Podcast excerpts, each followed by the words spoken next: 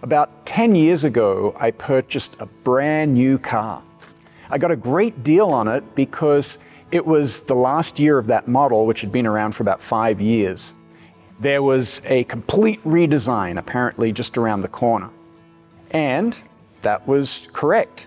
About a year later, the same model car came out, completely redesigned.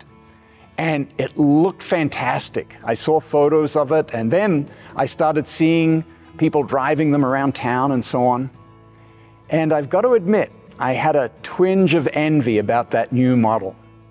In fact, I hate to admit it, but one day I sat in my car, my near new car, and I looked at it and I thought, ah, this looks so dated, and it's missing that and this new feature and the other model. It wasn't too long after that that I did a trip to our mission churches in India. And there I was riding in older vehicles that were very beat up from the rough roads and the crazy traffic in that region. And then one of the pastors was showing me his motorbike that he was so happy to have. And in fact, it was transportation for his whole family. And many of the Indian pastors didn't even have a motorbike. And after that trip, I remember returning to Texas, and at the airport, I got back into my car. And I just thought how nice and modern it looked. And I realized that I had really been like a spoiled brat, that I was so ungrateful for what the Lord had given to me. And I repented of that sin.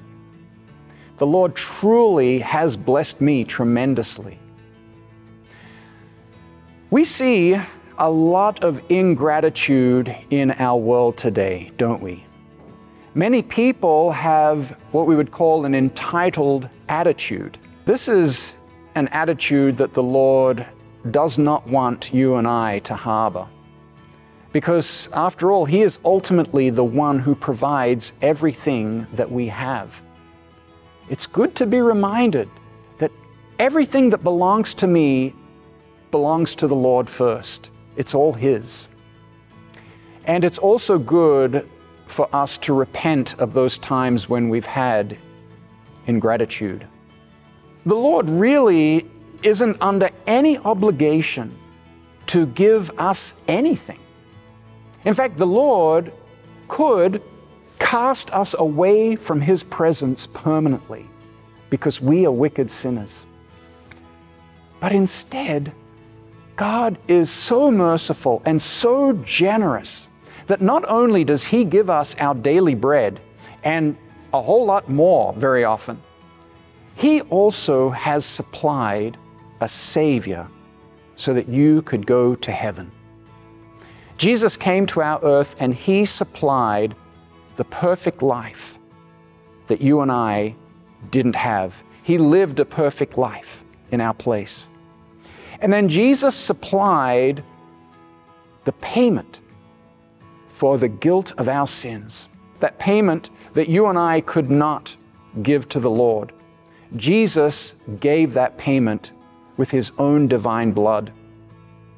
And then Jesus even shares his resurrection with those who believe in him. So that you can know one day you will walk into heaven, that place of eternal joy. You will not have to face being cast away from the Lord.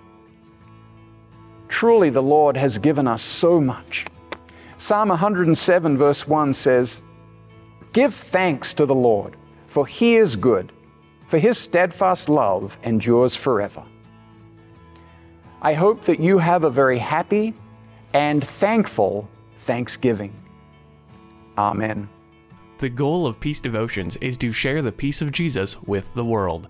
You can support our ministry by sharing these videos, praying for our pastors, and donating at els.org/donate.